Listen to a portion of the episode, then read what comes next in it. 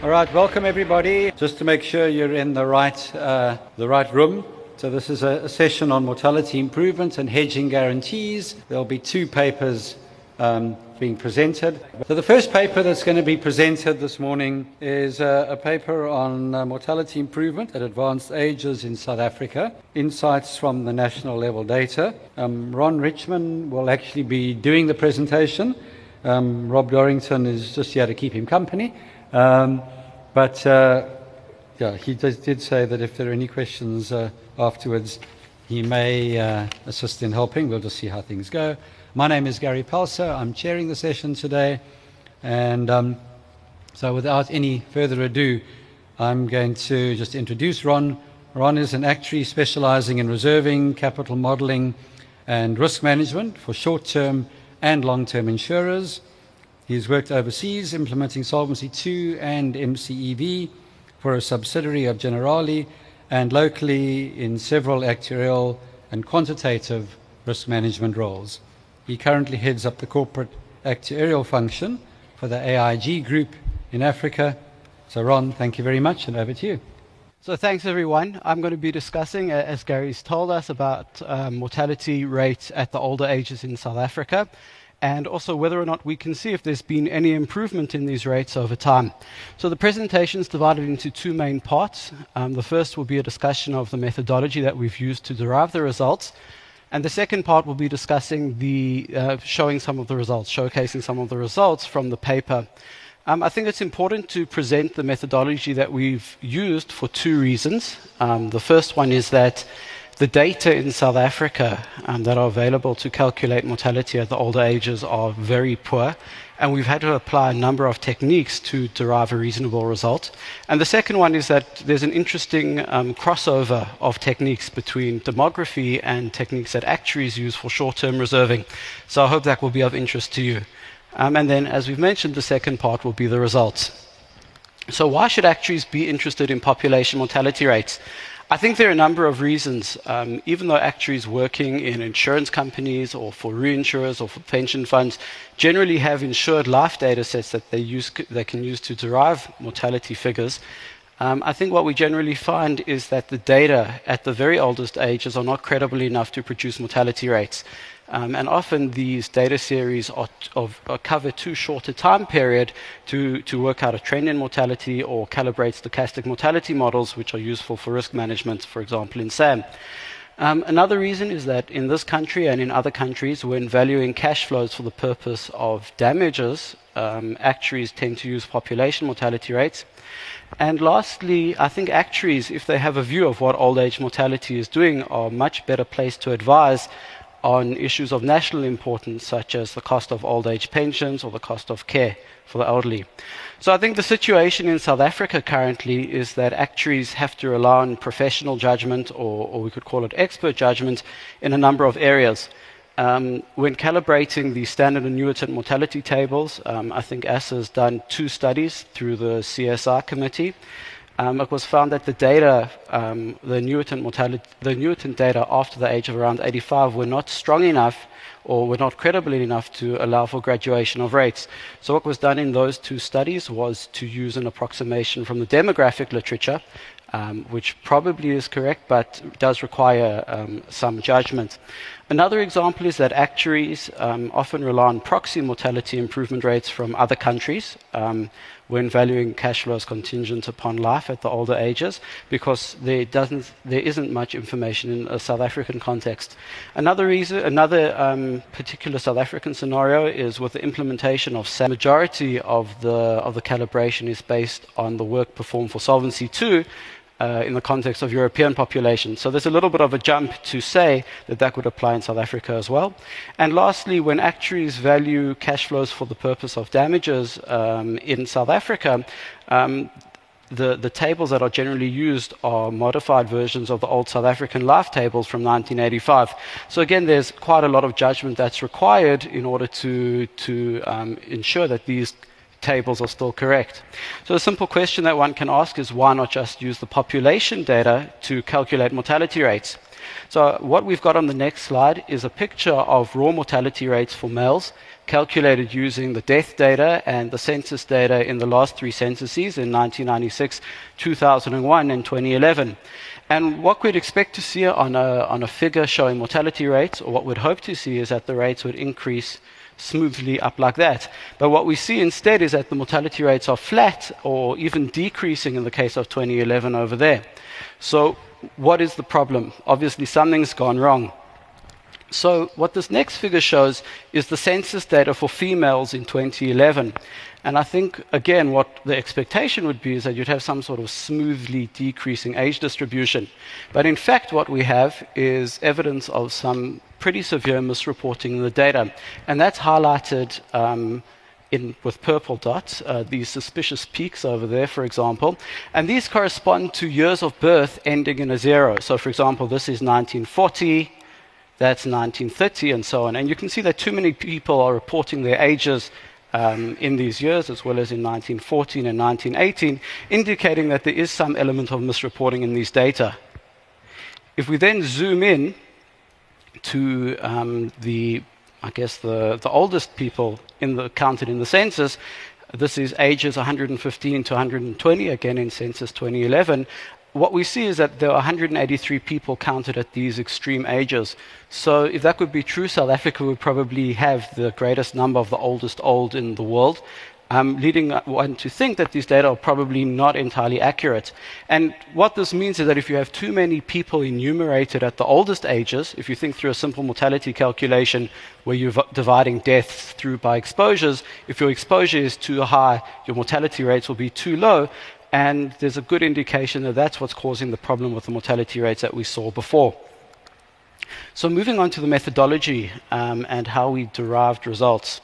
Um, there's a lot of demographic literature which discusses that death data are often much more accurately recorded than population data. In the South African context, um, a person, uh, in the South African context, death certificates are issued, and age of death is generally calculated from a person's official ID number. So one would hope that these, uh, the records um, created from death data, are somewhat more accurate um, than when a person gives an answer in a census interview. So there's a brilliant insight in the demographic literature that one can reconstruct the population based only on the death data. So here's a very simple illustration. If you've got three people, an unfortunate fact of life is that eventually there are going to be three deaths. And one can reverse engineer the population by counting up the number of deaths over there, getting back to the three people, and then using those um, re estimated population numbers when calculating mortality. So, how do we implement this plan? I think there, there, are two things to consider. The first is that deaths in South Africa are not fully reported. Um, whilst the situation has improved quite dramatically since the early 80s, um, deaths are still not fully reported. So we corrected the data before using it using another class of demographic techniques known as the death distribution methods. I'm not going to go into too much detail about these methods. Um, there's a lot more detail and references in the paper that goes with this presentation.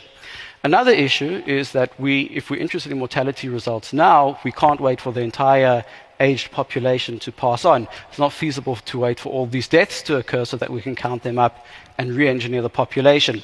So, what we did is project the future deaths based only on the past death information. And the point is to avoid using potentially distorted population data. So, this is where something quite interesting happened um, in this research, and we realized that there's similar problems and similar solutions in the demographic and actuarial literature. So, the problem that we were discussing just on the slide before is that we'd like to predict the future deaths occurring for different birth cohorts, for example, the cohort born in 1940 or 1941, based only on the past death information.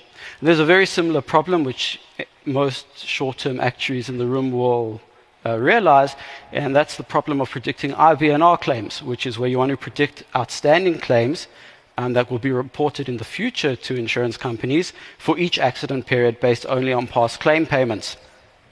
So, the demographic solution to this problem is the near extinct generation method, and the actuarial solution is the chain ladder method.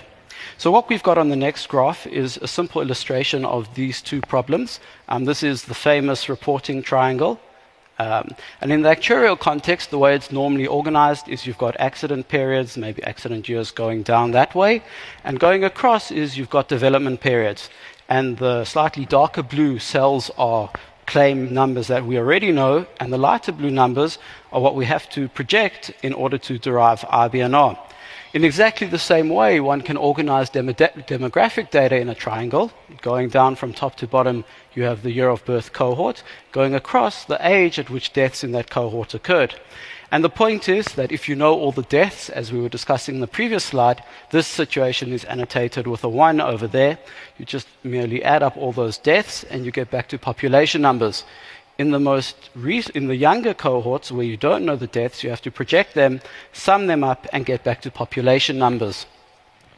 So I'm not expecting everybody in the room to recall. Um, see the animation. Oh, the animation is working. Um, I'm not expecting everyone in the room to recall their risk theory um, so, a quick reminder of how the chain ladder method works. This is the classical reserving method and the most used reserving method in South Africa, according to a recent survey. Um, and basically, and, and, please don't worry about the actual numbers, it's really just meant to be illustrative. One derives a series of factors that allow one to project claims forward. So, this is what we're showing. The red is the forecast claim numbers, the blue is what, how we're filling in the triangle, and that's how the chain ladder method works. A brilliant insight into the chain ladder method is due to Renshaw and Verrall, um, which is that the chain ladder method can be represented using a generalized linear model. So instead of working out development factors, one uses a GLM, which is basically a regression model, to work out two things a vector or a list of the ultimate claim amounts for each accident period, as well as the percentage of those amounts that are paid in each period. And again, this animation is showing you exactly how this works. Here you've got your ultimate claim numbers. Going across is the proportion of those claims that, you be, that we'd expect to be paid in each development period, and you forecast the triangle in exactly the same way. So, how did we come up with a model for the deaths in South Africa? Basically, exactly similar to what we saw in the slide before. Here is a vector or a list of the population that we'd expect to see for each birth cohort. Going across is your deferred QX or your deferred mortality function, which really says what proportion of deaths um, in each cohort are occurring at a particular age. And lastly, we also fit a function going diagonally, which really represents changes in the distribution of deaths over time. And if any mortality improvement exists in the South African population, and this would be reflected in the death data, then exactly that function would model the mortality improvement. So, on to some results. The first slide is um, our estimates of the national completeness of reporting of deaths in South Africa. This stretches from the period 1984 up to the year 2013. And we've again annotated the graph. Um, part one is the completeness of reporting in the years 1984 up to 1989. And this is at around 54%. Um, that means almost half of deaths were not being reported in this time period. And the reason that that part of the uh, curve is flat is because there's not, there's not enough information to derive um, the change in completeness over time in those early years. The second part of the graph shows how completeness has changed since around 1989 all the way up to 2011 when it peaked at 87%.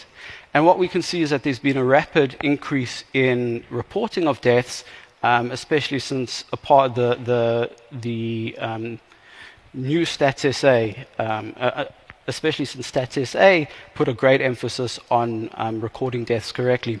And the last part of the curve is annotated with a three. Sorry, annotated with a three over there. And you can see that there's a recent fall off in completeness of reporting to around um, 84%. And that's due to a number of factors, one of which is that Stats SA takes a couple of years to fully report all of the deaths that have occurred. Um, and that's because um, they rely on the post office to get the death notification forms um, to them for processing. And um, there's, again, almost like an, uh, a late reported death effect. What this next slide shows our re-estimated population. This is the population age 70 and older for males and females combined um, in each of the years since 1985. And the key parts of the slide to look at are the thick black line, which represent the near extinct generations um, estimates. Um, that's the model that we were discussing earlier. And the blue dots, which represent the census counts of the population in each of the census years. Those were 1986, 1991. Um, 90, uh, 2001 and 2011. And what we can see, I think some of the features to emphasize about this graph is that the trajectory of the near extinct generations um, estimates fits the censuses quite well. It's higher than the early censuses, which is something that we'd actually expect because we show in our paper that the early censuses were relatively undercounted compared to um, the census in 2011. And the last thing to note is that our estimates are a little bit lower than the census in 2011. This can be because of two issues. Um, it could be that the census in 2011 was overcounted, or alternatively, this could be an issue that we haven't refined yet in the modeling. So that's something we're still investigating.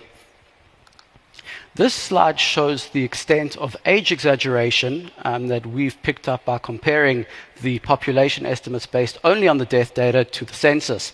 Um, the way to read the graph, going from left to right, 70 plus means the population at ages 70 and older, and we look in increasing intervals. So over there's 80 plus the population aged 80 and older. And what we've done is take the ratio of our estimates, um, the near extinct generations estimates, to the census population at, in each of those age groups. So what this means at 100% means that the population we estimated is exactly the same in size. There's the same number of people there as they were counted in the census.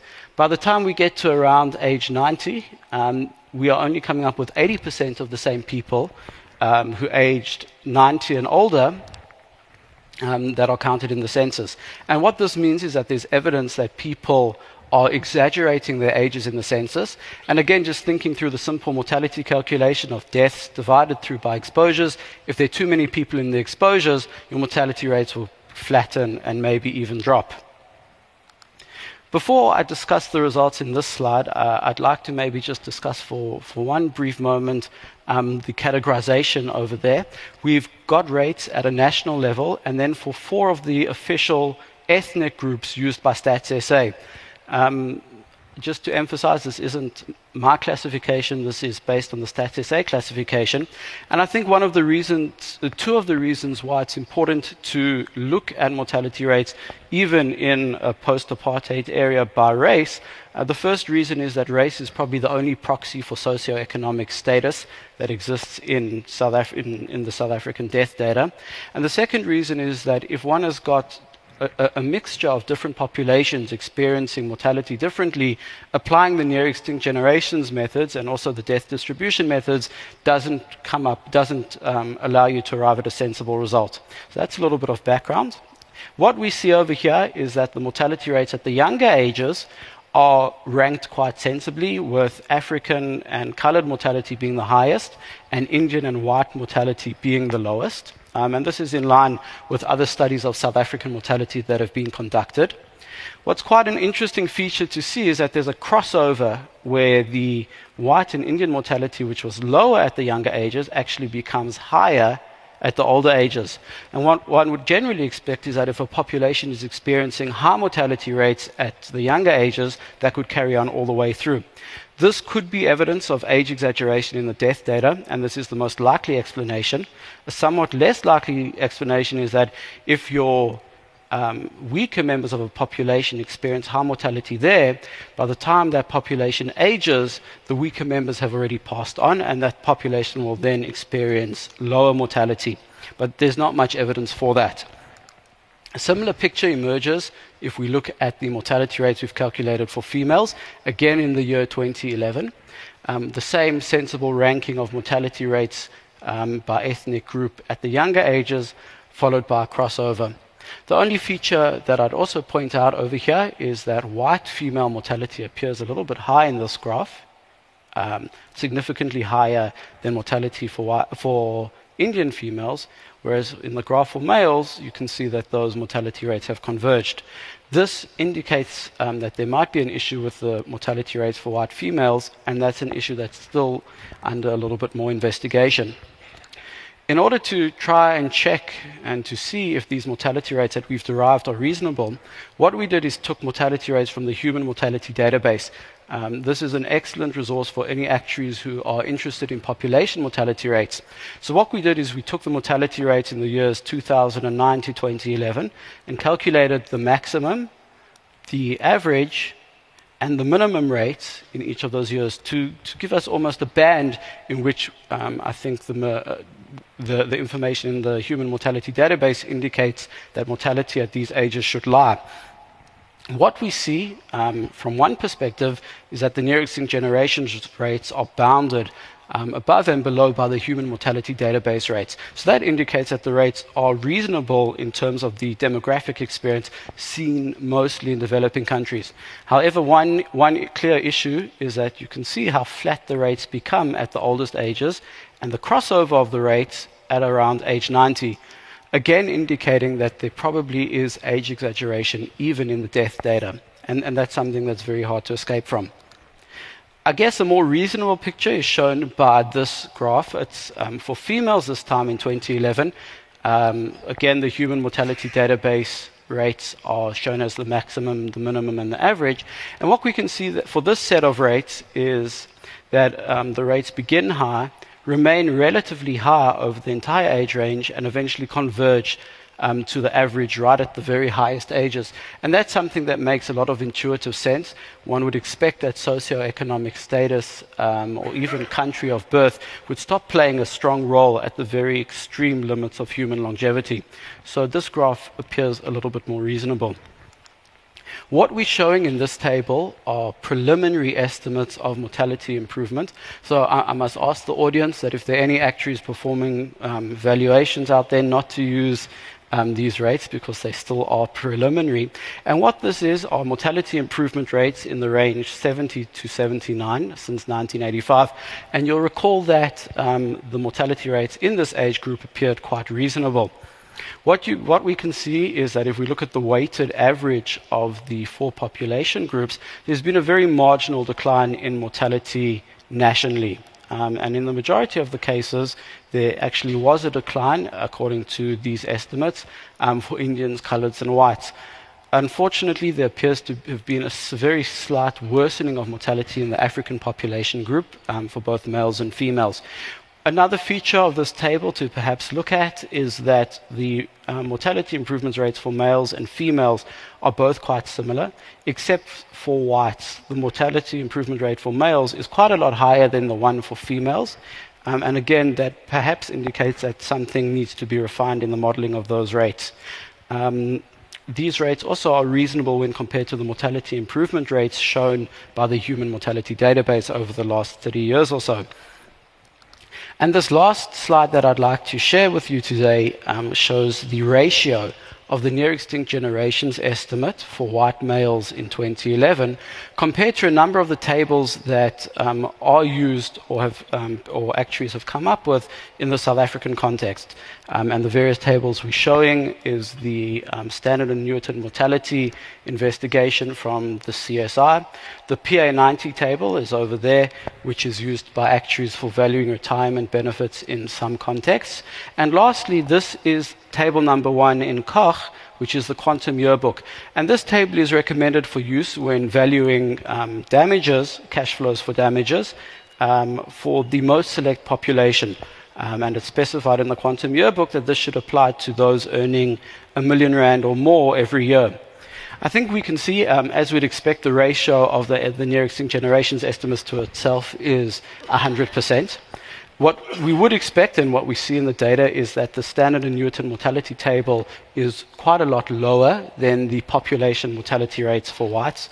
And remembering that people with an annuity um, are probably a more select uh, population than the entire white male population in 2011. So that's a sensible result. Perhaps the more interesting features is that compared to the PA90 table, um, the PA90 table is actually higher than the population mortality rates for whites until around age 82. And the most interesting is that table number one in the quantum yearbook is higher than the near extinct generations estimates across the entire age range. So this should give um, all, all of us actuaries who are valuing benefits using these tables some pause for thought that um, these tables probably should be adjusted um, if this is enough evidence that mortality rates are lower than, than the rates in those tables. So, a couple of conclusions. I think South African death data provide a very valuable source of information to actuaries, but only after these data have been corrected for incompleteness of reporting. Using these data without correcting them for the bias could lead to very erroneous and misleading results. The near extinct generation modeling framework, I think, is quite useful in South Africa um, for modeling old age mortality. And there's another reason for this as well, is that when one interrogates the death data in a little bit more detail, one finds that there's again age heaping um, or, or, years in which there are too few deaths. And because um, this is a regression framework, one can control for those sorts of um, deficiencies in the data. That's something we discussed in a lot more detail in the paper if, if anyone would like to look at that. I think the estimates that we've presented, there are some matters for further investigation. Um, the population estimates may be a little bit low, and the rates cross over, as we've pointed out. And lastly, from a professional perspective, I think when actuaries present um, to boards or audit committees or trustees of pension funds, I think it's important to acknowledge that there is quite a lot of uncertainty around the trend in mortality rates over time, and especially when presenting results in SAM, um, the one in 200 year longevity risk capital, that seems to be something that will be very difficult to derive on a quantitative basis in the South African environment, given how poor these data are. So I think a little bit of thought needs, uh, or would help to think a little bit about how to present these estimates of capital um, when there's no um, real quantitative basis for them. Um, just before I conclude, a couple of acknowledgements. Thanks to John and Michael, from, uh, who are the reviewers of this paper from ASSA, and also thanks to Rob Dorrington, who's my master supervisor, for sharing so freely of his expertise and knowledge of South African demography. Thank you very much.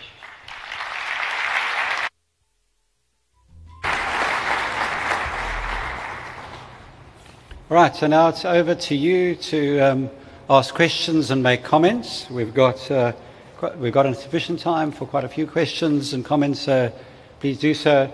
There will be roving mics that will hopefully be brought to you, so keep your hand up high so the mics can find you. Thanks. Uh, Alex, yeah, um, just a question on those trends in improvements. Have you considered a potential cohort effect in the South African context? Oh, that didn't work. Um, what we what I allowed for is a period trend in mortality. I think there could be um, there's definitely an argument to say that one should perhaps model a cohort um, mortality improvement over time and allow for cohort specific mortality improvement. Having looked at the data quite extensively, my feeling is they're not robust enough to allow for cohort mortality improvements. Um, and another reason that I was almost discouraged from trying to model, model that, there's a recent paper in the UK context um, in which they discussed the effect of updating the population numbers um, after their most recent census, in which the whole cohort mortality improvement idea, um, the evidence for it is much weaker. So it's not something I've attempted to do, but within this near extinct generations modeling framework, one definitely could model a cohort mortality improvement basis. Hi. Um, if your main source of, well, your starting point is death, death data, um, how do you take account of migration? Because I was just thinking if um, people emigrate, then they might have contributed to the exposure, but then they're not representing the death data, and also vice versa. Uh, there's been a lot of uh, immigration into South Africa, especially over this period that you're looking at since 89 and so on. So all those people would um, add to the death data, but we're not necessarily part of the exposure. Yeah, thanks. That, that's a really great question. Um, it's generally assumed um, when applying these methods that if migration at the older ages, because remember we're looking at ages 70 and older, is not particularly heavy, um, then one can still apply the extinct generations methods. Um, there's an interesting study, I think, in Norway where these methods were applied up to the age of 50 in, in cases, um, and, and, that appeared to be quite successful. That being said, I think, um, I think it is a, a, valid point, and it's not something that I've attempted to allow for. Um, maybe just the last point to note is that part of the reason why mortality rates could be flattening at a national level and for the African population group could be exactly that, that if people move to um, less urbanized areas um, at the older ages, that could mean that fewer deaths are being reported and that mortality appears to be lighter, which is an error. Um, that's definitely a valid concern as well. Okay, so I've got one question that I'd like to ask as well. Um, I think what comes across very, really well in the paper is the fact that there's a lot of adjustment that needs to be made to the data to make it reasonable.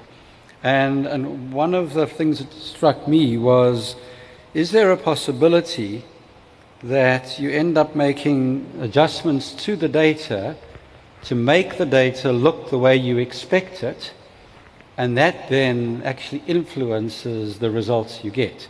So you end up getting the results you expect because you've adjusted the data to make it look the way you expected it. Yeah. And if you understand the question. Yeah, definitely. And how do you actually guard against that risk? Of actually getting the results that you expected beforehand. Yeah. Um, yeah. Sure, I, I, think that that's a really good question. Um, adjusting, there are a couple of adjustments that have to be made to the data to come up with something reasonable. Um, one of them is co- correcting for incompleteness of reporting. Um, and that's done on a demographic basis. So one basically checks the death data against the population data um, and derives corrections according to what would make the death data reconcile back to your censuses. So if you have a census at one point in time and another point in time, then it's either people dying or migrating. that's how you get your second age distribution. So I think those adjustments are on quite a, a, a sound demographic basis. Um, what we did do was almost sensitivity test the numbers, um, and this isn't reported in the paper um, that's uh, that uh, was submitted um, by changing the assumption of how completeness varies over time um, and there was no real significant change in the results. So I think one way of, of dealing with that is um, sensitivity analysis. Um, I, I, think another another point to make is there were we did have to adjust the death data for, um, for example, age heaping or lower um, completeness of reporting. Um, but because that was done on a statistical basis, there is a limit to the amount of judgment one can apply in order to derive results that look good. And then I guess the last point I'd make is that one would hope that the near extinct generations estimates would reconcile quite closely to the population data.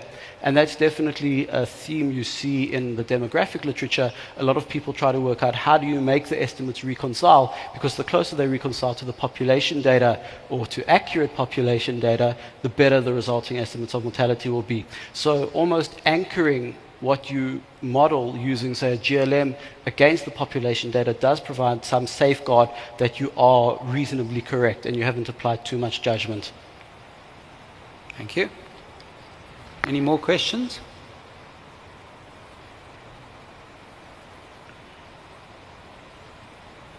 I'll ask one other one then. I noticed in one of the slides you put up, I don't know if it's possible to go back to the slides, but it was the ones when you were showing the ratios to the HMD rates, so those HMD rates and where your one was in between them. Yeah, sure. Um, I did notice that in some of those ones, the, the HMD rates were above 100%.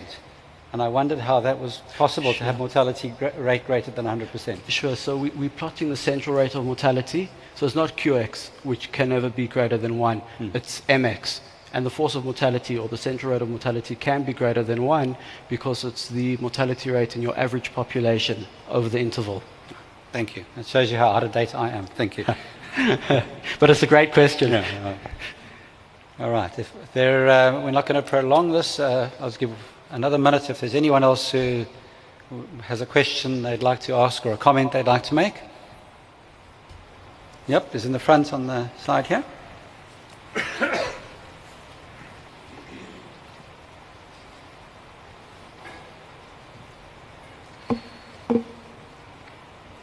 Hi, I was just curious. My name is Luyersa. I'm from Genri. I was just curious, how does the um, the changes in reporting over time, as well as the other assumptions that change over time, how, how sensitive are those assumptions uh, to changing the mortality improvement rate over time?